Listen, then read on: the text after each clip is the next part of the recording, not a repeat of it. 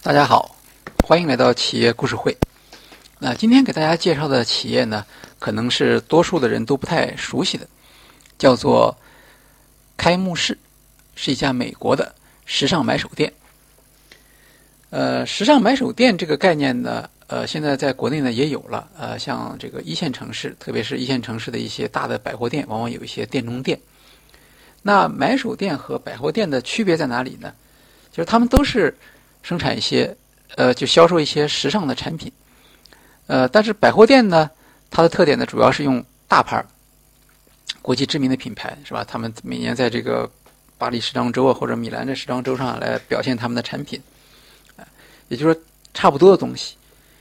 呃，而买手店呢，往往是一些你不太熟悉的一些，呃，不知名的设计师，或者说是一些特殊定制的一些产品。那么，为什么在有百货店的情况下，还会出现买手店的？主要是百货店的产品，呃，在一些追逐时尚的人看来呢，也有点大陆货，对吧？时尚产品分为不同层次，是吧？最低的层次可能就是所谓的，呃，淘宝爆款呐，或者网红推荐的那些东西。那么价格高一些的呢，就是一些大品牌的。但是大品牌呢，它为了市场的这个安全性啊，呃，所以它的产品呢也慢慢就雷同起来了。那么真正的，呃，想要在生活中追求情趣的、追求时尚的，或者是一些一些呃意见领袖啊，甚至明星啊，他们想要跟别人穿的不一样。那么这个时候呢，就会出现一些，呃，叫做时尚买手店。这些时尚买手店呢，它的它的特点是什么？它的采购人员非常有眼光，他能够挑出那些喜爱时尚的呃人群，他们愿意购买并且能够购买的这样的一些特定的产品。那我们今天说的美国的这个开幕式公司呢，就是这样的一个品牌。呃，美国开幕式公司。呃，成立于二零零二年，它是两位亚裔啊，一个叫 Carol Lim，一个叫温贝特梁，他们两个人一起做起来的。呃，开幕式在美国啊，或者在整个时尚界，现在是作为什么叫潮品牌零售的这个代表。那么刚才我们说了，像这种这种潮品牌零售店，它一定要提供通常的百货店或者是。品牌专卖店里所没有的东西，那他们怎么做呢？他们主要是把当地的一些，就在本地很知名，但是在美国在这么大的一个市场中间却没有人知道的设计师，还有美国本地的一些年轻的设计师，他们的产品介绍给时尚产品的销售者、消费者。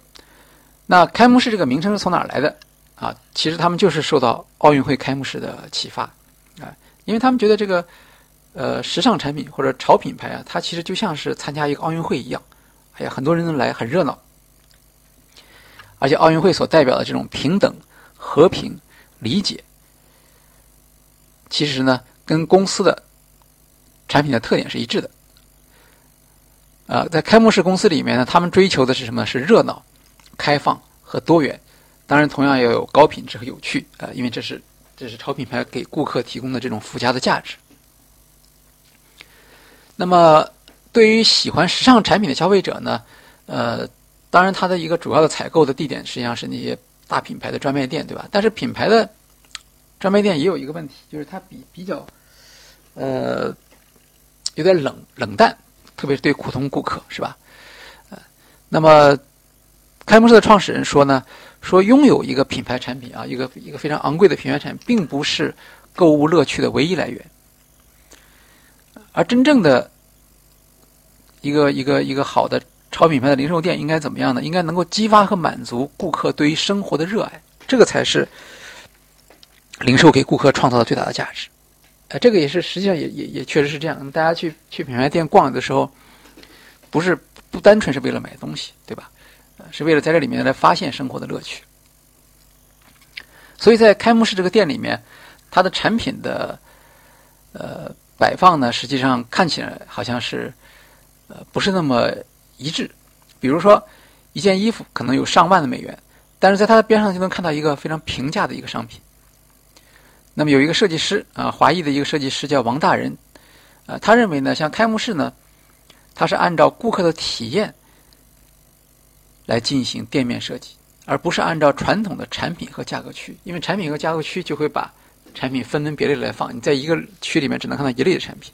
但是潮品牌的店里面，它应该打破这个区分，在开幕式成功的标准是让普通人享受购物的快乐，所以它的店面一进去就给人一种色彩和愉悦的强烈的感受，一看你就知道，哎，这是一个探索时尚的一个一个店面。那这里面其实这个尺度的把握是是有难度的，因为一方面要很酷，同时呢又要平易近人。所以它的商品摆设在这里面是下了很大的功夫的，比如说当红的单品，通常呢会放在一个经典款的附近，来让你建立起他们之间的联系，是吧？像刚才所说的价差很大的产品呢，往往放在一块儿，那这就是它的品牌理念。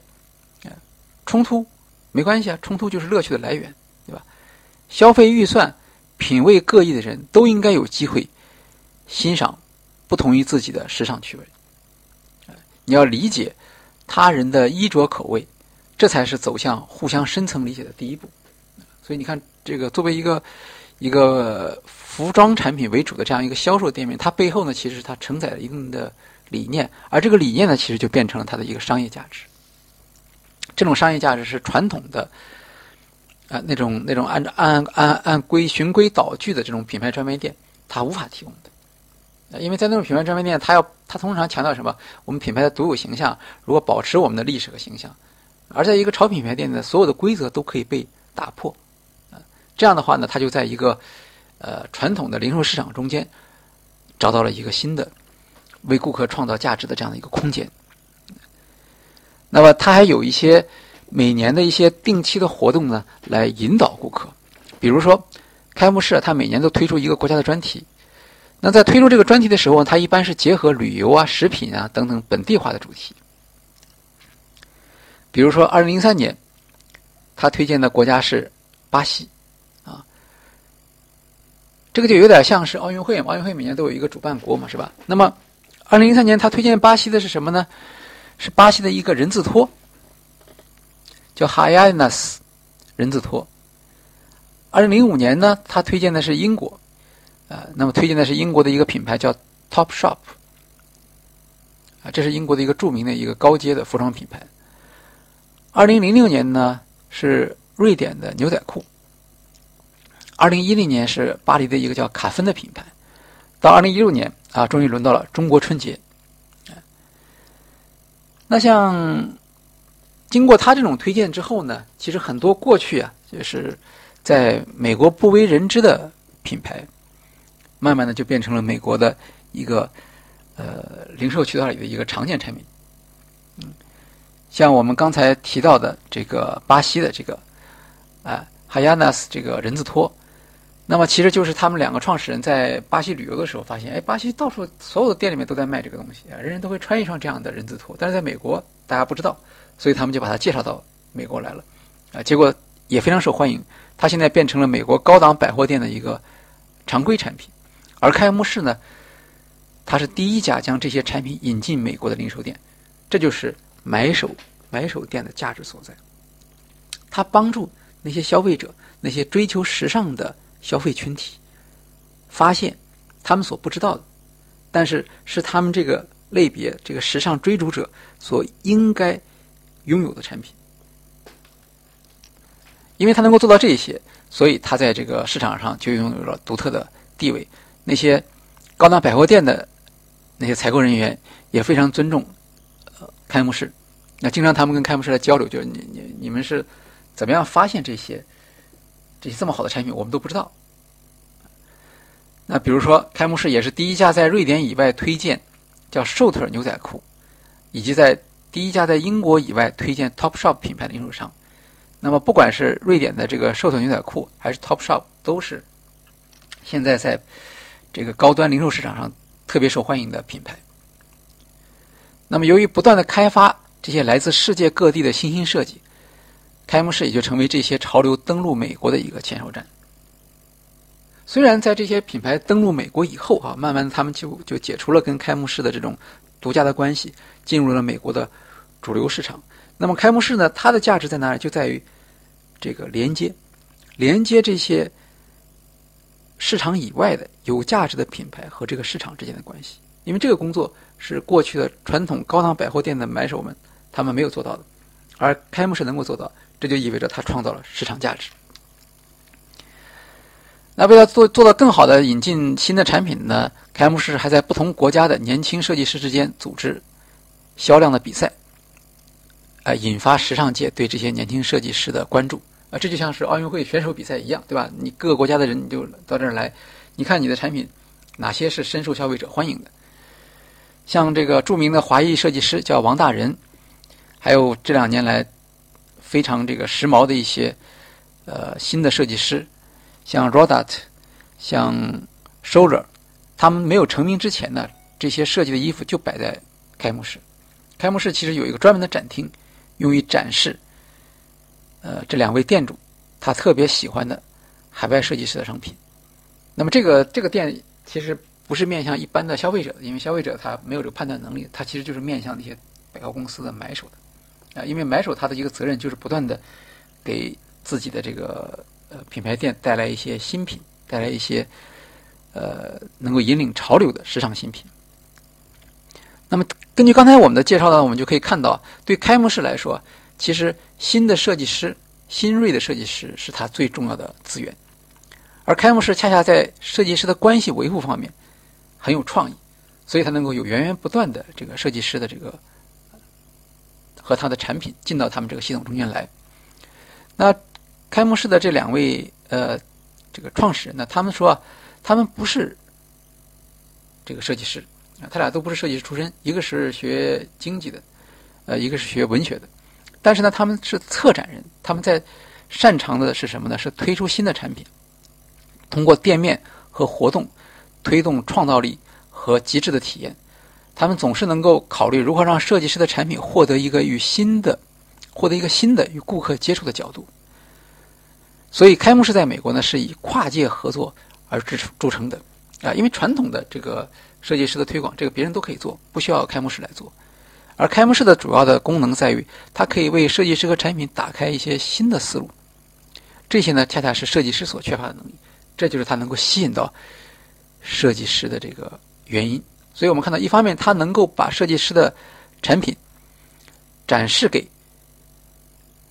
消费者啊，另一方面呢，它又通过这种方法呢，为设计师创造了价值。所以它既为设计师创造价值，也为消费者创造价值。这就是它的稳定的一个市场定位。比如说啊，在纽约曼哈顿，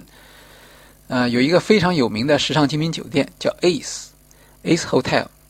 那么开幕式和这家酒店一起合作，合作做什么呢？做旅行产品。这个呢，其实不是一个常见的一种推广方式啊，但实际上是非常应景的，对吧？作为一个一个一个酒店，一个时尚的酒店，推荐时尚的旅行产品，这是非常合适的。那么在这个过程中，他把谁拉来了呢？把各种各样的呃生产商、设计师都拉过来了。比如说，他和旅行箱生产商叫 Tumi。非常有名的，那他跟他合作呢，生产了这种叫桃红橙黄色的拉杆箱，视觉上冲击非常强烈。他和那个呃一个一个一个化妆品的品牌叫 Kills 合作的叫旅行款的化妆品，还有用色块拼接起来的牙刷，和意大利的这个 Marvis 顶级牙膏，还有在飞机上打发时间的这个小熊橡皮糖。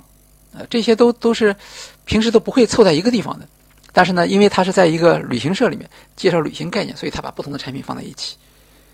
这就是所谓的跨界合作。二零一七年开幕式和舞蹈设计师叫 Justin Peck 合作创造了一个芭蕾舞《时光奔腾》，在美国的林肯中心上演。呃，那舞台上的舞者穿的是什么呢？穿的是开幕式的春季新品外套，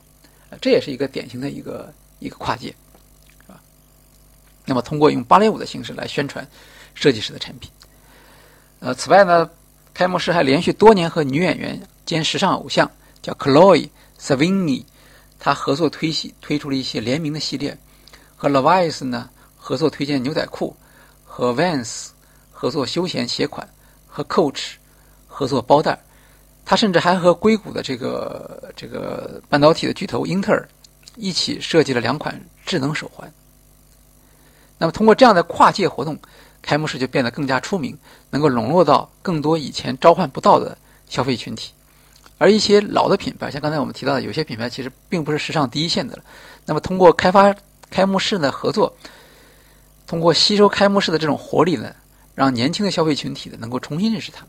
那这其实呢，我们看到这又是开幕式的一个一个价值创造能力了。它不是一般性的，只是给那些新锐的设计师，它还能够把一些老的品牌，让它焕发出一个呃对于年轻人的新的吸引力。所以，投资人认为啊，就是开幕式的优势在于它展现了一个跨越产品领域、地理空间、销售平的平销售渠道的这样的一个时尚产品的展示平台。好，今天我们的企业故事会介绍的是美国时尚买手店开幕式，在一个零售零售行业里，它怎么样为时尚买手店、为追求时尚的顾客找到价值创造的方法，以及如何。同设计师和一些特殊的品牌合作，通过跨界的活动，来为品牌、为设计师寻找到新的市场销售的空间。这就是我们今天的主要内容。谢谢大家。